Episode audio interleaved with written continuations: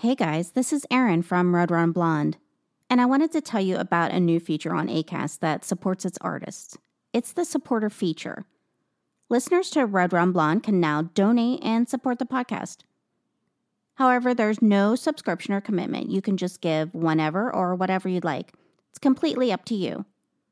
Just find the support the show link in the show description on any episode. You can use Apple Pay or Google Pay, and it takes less than 30 seconds.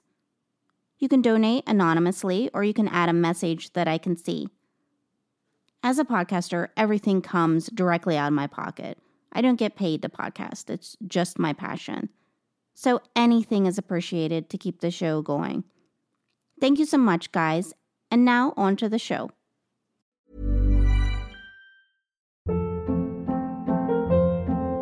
Hold up. What was that? Boring. No flavor. That was as bad as those leftovers you ate all week. Keke Palmer here, and it's time to say hello to something fresh and guilt-free. Hello Fresh. Jazz up dinner with pecan-crusted chicken or garlic butter shrimp scampi. Now that's music to my mouth. Hello Fresh. Let's get this dinner party started. Discover all the delicious possibilities at hellofresh.com.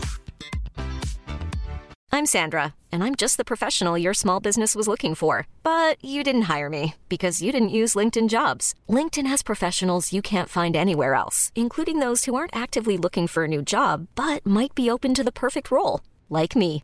In a given month, over 70% of LinkedIn users don't visit other leading job sites. So if you're not looking on LinkedIn, you'll miss out on great candidates like Sandra. Start hiring professionals like a professional. Post your free job on linkedin.com/achieve slash achieve today. Hello and welcome to Red Rum Blonde. This is a true crime podcast. Each week, I'll explore a case, the victims, the facts, and the mystery surrounding it. Some are solved, some remain unsolved. I'm your host, Erin Fleming.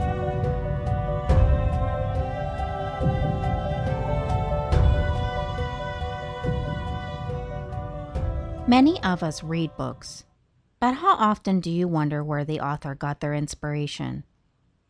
Sometimes the stories behind what influenced them is absolutely fascinating.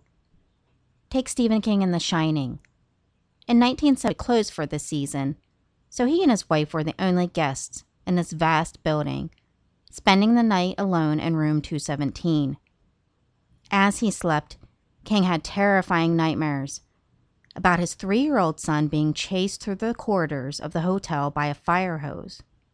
He woke up, drenched in sweat, lit a cigarette, and began writing what was to become a horror classic. There was one particular night that influenced the writing of American crime mystery writer James Ellroy, and that was the murder of his mother, Geneva Hilliker. He was just a small boy when his mother was found dead left by the side of the road. Not unlike the Black Dahlia, another huge influence on his writing.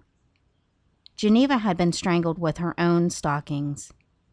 He called it the classic late night body dump. The death was violent and sensational, much like his writing style would become. It would haunt him his whole life. What happened that night in 1958? This week I'll explore the murder of writer James Ellroy's mother, Geneva Hilliker, also known as Jean Ellroy. James Ellroy is our modern day Raymond Chandler or Dashiell Hammett. Ellroy has a very distinctive writing style. In his words, he called it a heightened pastiche of jazz slang, cop patois, creative profanity, and drug vernacular. It's a style that is direct, shorter rather than longer sentence style that's declarative and ugly, and right there punching you in the nards. In Ellroy's novels, the men are men. They're tough and brutal. And the women are dames and broads and not to be trusted. Corruption is everywhere. He's most famous for his 1990 novel LA Confidential, which then became an award winning film starring Russell Crowe and Kim Basinger. It harkens back to the days of old Hollywood noir films, with its hard boiled detectives, beautiful damaged women, and the lies that surround them. two major events would mold James Ellroy the murder of his mother and that of Elizabeth Short, aka the Black Dahlia. And even though they occurred years apart and are not connected, it's easy to see why Ellroy connects them in his mind. Both have elements of sex, violence, and mystery. Elizabeth Short's dismembered body was found in a lot by a mother and her child. And Geneva Hilliker was found by a baseball troop by the side of the road. Each of these women had a dubious past with men. Elizabeth Short came to Hollywood to seek stardom, only to have to resort to sex work to make ends meet.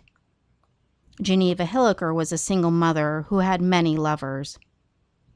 Both women most likely met their ends at the hands of one of the men in their company. In the 1940s and 50s, women were not supposed to be in control of sex. If you were, you were considered a whore. So these women both had a tarnished image. Sex was dirty then, and if sex was linked to both of these deaths, it made them all the more sensational and intriguing to this young boy. James was only 10 when his mother was murdered, and they weren't on the best of terms, so her death forever haunted him. So, what happened that day? Let's first learn a little bit about his mother. Geneva Odelia Hilliker was born in 1915, the daughter of Earl Hilliker, local drinker and hellraiser. Earl worked as a state conservation warden in Monroe County, Wisconsin, until he was fired after being found drunk on the job. When Earl's wife left him, she took their two daughters with her. However, she stayed close with her ex's sister, Norma. Norma had a very successful hair salon and her husband ran a thriving supermarket. And Norma was a firecracker. She allegedly had an affair with the local Methodist minister. And she was a big influence on her niece, Geneva. The two became extremely close. Geneva was a bright child who grew into be a very smart young adult. And after she graduated high school in 1934, she decided to pursue a career in nursing and when she was accepted to nursing school in Chicago, Norma paid all her tuition and expenses. Geneva, now going by Jean, moved to Oak Park, Illinois. The stunning redhead was a dedicated student, but she knew how to have some fun. She and her roommate made a habit of sneaking out of their dorm to party and to meet boys. But it never affected her studies. She graduated in 1937 as a registered nurse. She then got an apartment with her girlfriends, one of whom secretly registered her picture into a beauty contest. And to her surprise, Jean won America's Most Charming Redhead. The prize was a trip to Hollywood, one that made a very lasting impression. After the girls parted ways, Jean moved out to Los Angeles. Jean's love life was a bit reminiscent of her aunt's. She had reportedly had an abortion at age 24 and then was briefly married to a man named Spaulding. In 1941, she was working as a stenographer while working towards getting her nurse's certification when she met Armand Ellroy. He had deserted his own wife Mildred to move in with Jean. Armand's claim to fame was being the one time accountant of Rita Hayworth and also her rumored lover. When both of the divorces were finalized, Armand and Jean married in 1947, the same year as the murder of the Black Dahlia. Jean was 32 and two and a half months pregnant. Their son James was then born in 1948. However, the marriage eventually fell apart. Jean filed for divorce in 1955 on the grounds of extreme cruelty. James said, they had stayed together for 15 years. It had to be sex. She got the car, furniture, and custody of James through the school months and part of the summer. His father got two weekly visits, some summertime, as well as paying $50 a month in child support. It was a contentious divorce. He said she was a drunk and a sex fiend, and she said he spied on her all the time and even snuck into her apartment. James frequently fought with his mom. He preferred his dad. And at that age, all boys idolize their fathers. And when he told her he wanted to live with his dad, she struck him across the face. He said, I issued the curse. I summoned her dead. She was murdered three months later. I hated her because I wanted her in unspeakable ways. On June 22, 1958, the body of a fair, red-headed woman in her 40s was found in an ivy patch just a few inches from the curb by some boys coming back from baseball practice. Her right arm was bent upward, resting above her head, and her left arm was bent with her hand clutched, her legs crudely outstretched. One of her nylon stockings was bunched at her ankle, and the other was bound tightly about her neck. And it was clear that something sexual had occurred by her disheveled clothes, her missing girdle and underwear, and the unfastened bra above her breasts. Her coat was draped across her lower body, and there was bruising on her inner thighs. It was not clear as to whether the sex was consensual or not, but it was very crystal clear that it was murder. Not only was a stocking around her neck, but there was a cotton cord also tightly bound.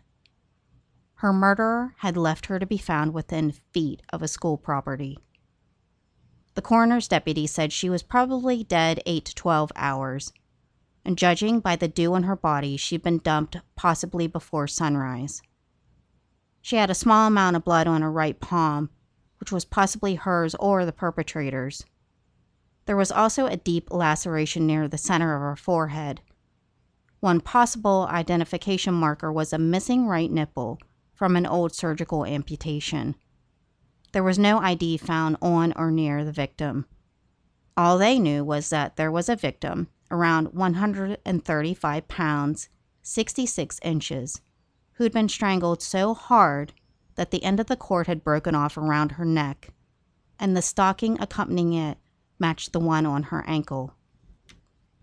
A radio bulletin had been put out with the woman's description in the hopes that someone could ID her. And not long after, the El Monte PD got a call from a woman saying she thought this might be her tenant. Anna May Krycki said her tenant left the night before around 8 p.m. and never returned. Her tenant was Jean Ellroy. She lived with her 10 year old son James in a stone bungalow in her backyard. By the description of her dress, it sounded like Jean. Mrs. Krycki recalled that Jean had once shown her a scar on her breast, too. Luckily, that weekend, James was staying with his father, he arrived to the scene alone in a cab. He seemed to take the news of his mother's death well. There's an infamous picture of him taken not long after the news. By the look on his face, you'd never know that his mother had just been murdered.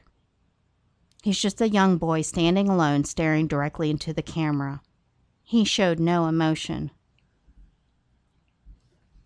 James said his father was still at the bus depot waiting to head back to Los Angeles. There, the police found Armand, who had his story confirmed by his son. He'd picked James up at 10 a.m. on Saturday morning, and he didn't encounter his ex. From there, they took a bus to his apartment in Los Angeles. They ate dinner and they went to bed early. The next day, they slept late. They ate lunch downtown and then caught the bus back to El Monte. He then put James in a cab to his mother's and he waited for the bus back. Armand was very upfront with police about how much he did not get along with his ex. He told police that she was a promiscuous lush and she lied about everything, including her age. And their son had found her with several different men. He thought she moved to El Monte to possibly escape a bad relationship. There was certainly no love lost there. James was then released to his father's custody, and he remembers feeling happiness. But as he grew older, he was troubled by his mother's murder. His only solace was reading. He read The Badge by Jack Webb and other crime novels. And he then became obsessed with the case of the Black Dahlia, perhaps because of the parallels to his mother. He later dropped out of high school, and in his teens and early 20s, he drank like a horse and he abused drugs like Benzedrex and inhalers. He soon got into petty crime like shoplifting, and that led to burglary. After spending some time in jail, he got pneumonia and an abscess on his lung, quote, the size of a large man's fist. That caused him to give up drinking, and then he soon began writing. His first book, Brown's Requiem, was published in 1981, and he soon became, as he would say, the demon dog of American crime fiction. His stripped down staccato style came about when his editor asked him to shorten the book LA Confidential by more than 100 pages. He didn't want to remove any subplots, so he cut every unnecessary word from every sentence. This created a very unique form of prose some of his more popular works are the LA Quartet, which consists of the books Black Dahlia, Big Nowhere, LA Confidential, and White Jazz. His style of writing was dubbed postmodern historiographic metafiction. In many of his books, he is exorcising his demons from his past. Eventually, he decided to look into his mother's death, getting help from Bill Stoner, a retired LA investigator they were able to get a hold of the actual police files from his mother's death. And after 15 months of investigation, Ellroy then wrote the memoir My Dark Places, from which I pulled much of my information from this podcast. Shortly after Jean's body was discovered, her car was found about two miles from the dump site and one mile from her home at a place called the Desert Inn. The car was found unlocked with about a dozen empty beer cans littering the back seat, but no latent fingerprints were found. Women who worked at the inn's bar said that they remembered Jean, but she wasn't a regular there. That night, she was accompanied by a small man with a thin face and black hair. They were the last patrons, leaving at about 2 a.m. Another patron at the bar that night said the redhead arrived around 1045 with a heavy-set blonde in a ponytail who was around 40 years old. They were later joined by a Mexican-looking man, around 35 to 40, 5 foot 8 to 6 feet tall. He had dark hair with a widow's peak and a swarthy complexion, a dark suit and a white shirt. He seemed like he knew the women. They also talked to a drunk regular whose alibi in the drunk tank ruled him out as the killer. He said he thought the man in the suit's name might be Tommy. There's never been a faster or easier way to start your weight loss journey than with PlushCare. PlushCare accepts most insurance plans and gives you online access to board-certified physicians who can prescribe FDA-approved weight loss medications like Wegovy and Zepbound for those who qualify. Take charge of your health and speak with a board-certified physician about a weight loss plan that's right for you. Get started today at plushcare.com slash weight loss. That's plushcare.com slash weight loss. Plushcare.com slash weight loss. How would you like to look five years younger? In a clinical study, people that had volume added with Juvederm Voluma XC in the cheeks perceived themselves as looking five years younger at six months after treatment. Look younger, feel like you. Add volume for lift and contour in the cheeks with Juvederm Voluma XC. Reverse signs of aging by adding volume to smooth laugh lines with Juvederm Vollure XC. For important safety information and to find a licensed specialist, visit juvederm.com. That's J U V E D E R M.com. Not for people with severe allergic reactions, allergies to lidocaine, or the proteins used in Juvederm. Common side effects include injection site redness, swelling, pain, tenderness, firmness, lumps, bumps, bruising, discoloration, or itching. There's a risk of unintentional injection into a blood vessel, which can cause vision abnormalities, blindness, stroke, temporary scabs, or scarring. Talk to a licensed specialist to find out if it's right for you. An autopsy was performed on Jean Ellroy. The cause of death was asphyxia due to strangulation by ligature. White carpet fibers were found under her nails. Her head had been struck six times. She might have been unconscious when she was strangled, and she'd engaged in intercourse despite being on her period. A tampon was found at the rear of her vaginal vault. And her last meal was one to two hours before her death, possibly Mexican due to the beans, meat, and cheese. So the mystery was who was this ponytailed blonde and the swarthy man? Police canvassed area restaurants with a picture of Jean. One woman came forward named Lavon Chambers, saying she remembered serving the couple, and she actually served them twice, once Saturday night and again Sunday morning. The first time was around 10 p.m. She said the lady got a grilled cheese and the man got coffee. They were in a two tone green sedan. The man fit the description. He was 35 to 40 with dark black hair combed back. And he was either Greek or Italian by her thoughts. She said the woman seemed tipsy and the man just seemed bored. They returned around 2 a.m., and this time the woman got beans and chili. He once again got coffee. The second visit, the condition of the woman's clothing was a bit disheveled she said her breast was almost out of her dress. The police surmised that there may have been some heavy petting going on between the couple. The woman still seemed to be in a good mood, but the man still seemed bored. The police got a tip from a man named Archie Rogers. He said he knew a guy and a girl fitting the description of the ponytail and the swarthy man. It was Bill Owen, a painter and a mechanic who used to live with his sister. The woman's name was Dorothy, and Dorothy had mentioned to him about having a friend named Jean, who she planned to bring to her sister's house. But there was no record for a Dorothy Hotchkiss, and William Owen came back six times over. There were many Owens that had criminal records, but none lived in the area. It was all put into a file and stashed away. Jean Ellroy was buried at Inglewood Cemetery, her son did not attend the funeral. The story made the news for a hot minute, but it was then overtaken by the sensational Johnny Stompanato case. He was the boyfriend of movie star Lana Turner, who had been stabbed by her young daughter Cheryl Crane when he tried to attack her mother. The case was now going cold. Every suspect came up a dead end. They even apprehended serial killer Harvey Glatman, the Lonely Hearts killer. He moved to Los Angeles in 1957. Glatman would contact modeling agencies and offer work for pulp fiction magazines as a photographer, where he would tie them up, sexually assault them while he took their pictures. And afterward, he would strangle them and dump them in the desert. Despite looking good for this crime, he was ruled out as a suspect the case went colder than cold. In March of 1994, James Ellroy flew out to California to see his mother's murder file. Murders, one of which happened to be his mother's. James knew he had to see his mother's file. He pitched a story idea to GQ magazine about looking into the murder.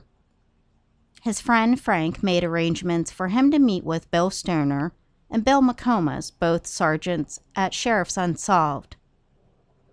Stoner and Ellroy got on immediately, probably due to Stoner's penchant for saying fuck as much as Ellroy did. He braced himself for the contents of his mother's file. It contained the expected the information given by Lavon Chambers, the questioning and rolling out of Harvey Glatman. But it was harder for him to read the autopsy report. James made note of any facts that stood out to him. There were many pictures of male mugshots, men fitting the description of the swarthy man. The hardest thing to digest were the photos of his dead mother. It would be impossible to forget seeing the insect bites on her arms, the stocking around her neck, and his mother on the morgue slab. After leaving, he wrote the article for GQ, but it just wasn't enough. His quest for answers was like a fever, so he decided to turn it all into a book. He contacted Bill Stoner again and he asked him to help investigate his mother's death, and he agreed. Stoner had a theory. The two were out on a date, and the swarthy man wanted sex, but since she was on her period, she refused. She only gave in to necking and some fondling, the swarthy man suggested that they go on a drive. He demanded sex, and she once again refused. And that's when he hit her on the head six times. He raped her, jamming the tampon back into the back of her vagina. He panicked so she could ID him. He strangled her and he dumped her body. It all made sense. For the first time, Ellroy was given access to things like her dress and the ligatures used to strangle her. This was more than a file, it was a connection to her. He held them all to his face, trying to get his mother's scent, and it was heartbreaking. He was once again the 10 year old boy who lost his mother. Since the investigation would take time, Ellroy got an apartment at Newport Beach. And one morning he got a message from Stoner. Bill had found a connection in a file to a murder with shocking similarities to his mother's.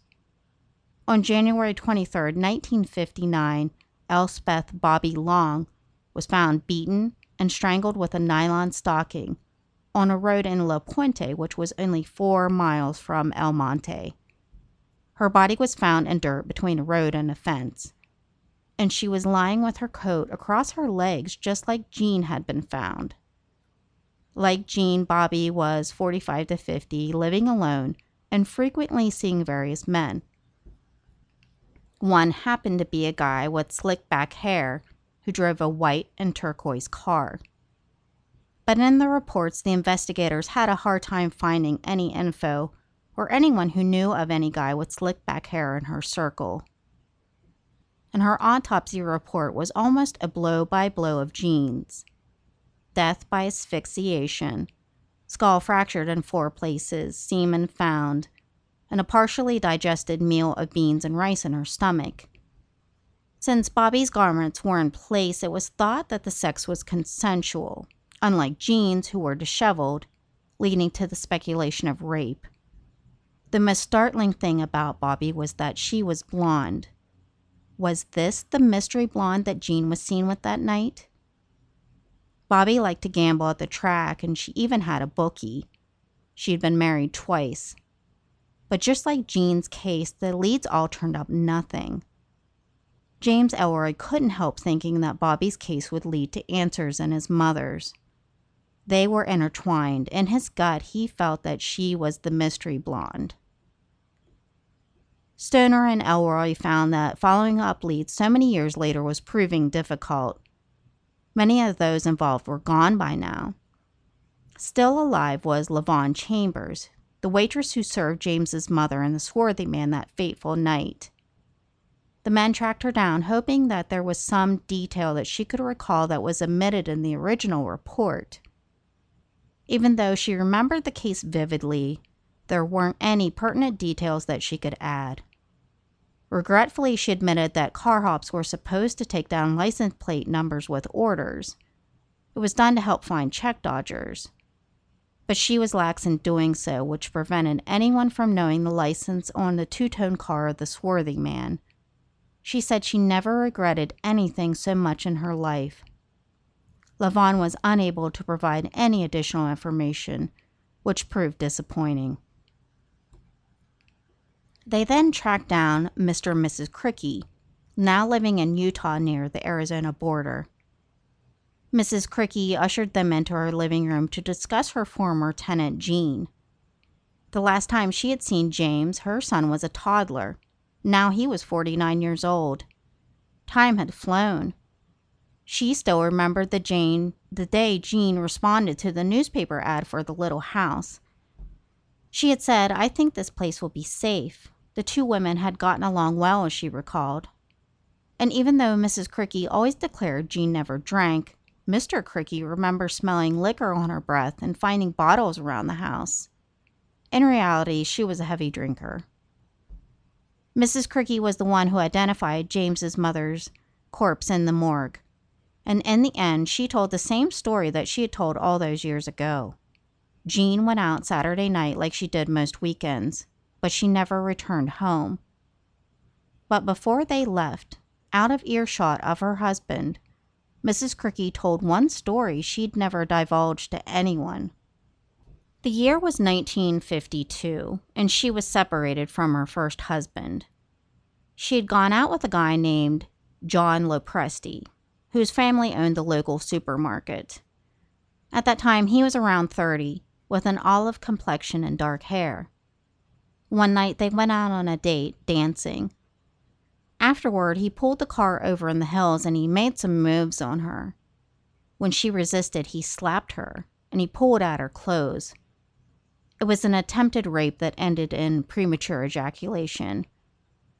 Because she was in a custody battle at the time, she never reported the incident to police. But she had warned Jean about him when she saw the two together years later. So was this a possible lead? Stoner and Ellroy drove back to look into this possible suspect. However, they couldn't find any Lopresti market that was in the neighborhood at that time. Could Mrs. Krycki be wrong? The only John Lopresti that they were able to track down lived in a trailer park in Duarte, California, three miles north of El Monte. And sadly to them, he didn't fit the description. Ellroy described him as having blue eyes and thick features. Even though he wasn't their man, since El Monte was his hangout, they pressed him for possible names, but they came away with nothing. Before they left, Ellroy couldn't help but mention the unfortunate incident with Mrs. Krycki, making the man cringe. The men even went so far as to hire a criminal profiler named Carlos Avila to do an assessment of the case. Avila thought the man probably knew both Jean and Bobby to some degree. His calling card seemed to be the sex acts, blunt force trauma, and the strangulation using the women's stockings and then covering their lower bodies with their coats. Because most crimes are intra-racial, meaning white on white or black on black, the suspect would be white. He would most likely be single, average to above average in intelligence, and employed. The area where he dumped the bodies is most likely very familiar to him. He probably lived or worked near there, so being seen in the area could be easily explained. The man was confident with women, even controlling. The only criminal history might be domestic abuse. Avila thought the murders weren't premeditated. Even with a criminal profile, a 1 800 tip line, and fresh eyes on the case, it went the way it did the first time, which was nowhere. They had worked 15 months, followed up promising leads only to have them stop at dead ends. James eventually went back home, but Bill Stoner stayed on the case. The TV show Unsolved Mysteries featured Jean's case in a segment. Calls rolled in like crazy. Everyone thought the swarthy man was their father, their ex, a man in their neighborhood. It only seemed to give false hope. And although he didn't come any closer to solving her murder, James felt he had accomplished some things. When his mother was murdered, he was just a child. And as an adult with life experience, you're not as hard on your parents as your child's self. And this was definitely the case with him. He realized that his mother did the best that she could with him. And if she was running from anything or anyone, it was most likely his father, who was constantly spying on her. Being a divorced mother is not an easy job anytime, especially in the 1950s. Yeah, maybe she drank too much, but it never hindered her care for her son or her life in any way. And as far as the men she dated, well, I think she just had lousy taste in men and she never found the right one. I think a lot of us can attest to that. The last page of his memoir really sums it up best. He said, It wasn't enough. It was a momentary pause and a spark point. I had to know more. I had to honor my debt and pursue my claim. My will to look and learn was still strong and perversely attuned. I was my father crouched outside my mother's bedroom window. I didn't want it to end. I wouldn't let it end. I didn't want to lose her again. King's Row was just a window facing backward. The swarthy man was just a witness with a few memories. I was a detective with no official sanction and no evidential rules to restrict me. I could take implication and rumor and hold them as fact. I could travel her life at my own mental speed. I could linger at Tunnel City and El Monte and all points in between. I could grow old in my search. I will not let this end. I will not betray her or abandon her again. I think this is very poignant with this being Mother's Day, especially for those of us who have complicated relationships with our mothers. In our youth, it's very easy to judge our parents and their actions and their lives. And as adults, that focus becomes a lot clearer. While we may not always approve of some of our parents' actions, I think we can at least understand them. And understanding is half the battle. However, she is remembered, whether it be Geneva Hilliker or Jean Ellroy, the hot redhead nurse or the woman found dead on the sidewalk, she will always be one thing to one man, and that's mother. So that was the story of the murder of writer James Ellroy's mother. If you can, watch the documentary about this case called The Feast of Death. And that's where I first heard about the case. James Ellroy is really a character and something to see. I'm always interested in what shapes a person, whether it's a killer or a writer. We're all majorly shaped by our parents and our relationships with them. And in his case, you can see how complex and dark it can be. These past few weeks have been very monumental in true crime with the capture of the Golden State Killer. Check out Michelle McNamara's book, I'll Be Gone in the Dark. Once again, I have to say, she was such a force in writing about this case. And there are also a lot of good that for him, too. Case File did, I think, a three part episode on him, and season two of Criminology is just strictly devoted to it. And if you ever want to discuss the case and or how much everyone loves Paul Holes, me, hit me up. Thank you to everyone who has contacted me this week with a case idea or to say how much you like the show. That totally makes my day. Check out Red Rum Blonde on Twitter. My handle there is at Blonde Red Rum. I'm on Instagram, and there's a Facebook group and a group just for Red Rum Blonde. As always, please subscribe to the podcast and leave a good review. Thank you so much for listening, and catch you next week. Even when we're on a budget, we still deserve nice things. Quince is a place to scoop up stunning high end goods for 50 to 80% less than similar brands. They have buttery soft cashmere sweaters starting at $50, luxurious Italian leather bags, and so much more. Plus, Quince only works with factories that use safe, ethical, and responsible manufacturing. Get the high-end goods you'll love without the high price tag with Quince. Go to quince.com/style for free shipping and 365-day returns. Hold up. What was that? Boring. No flavor. That was as bad as those leftovers you ate all week. Keke Palmer here, and it's time to say hello to something fresh and guilt-free. Hello Fresh. Jazz up dinner with pecan-crusted chicken or garlic butter shrimp scampi. Now that's music to my mouth. Hello Fresh. Let's get this dinner party started. Discover all the delicious possibilities at hellofresh.com.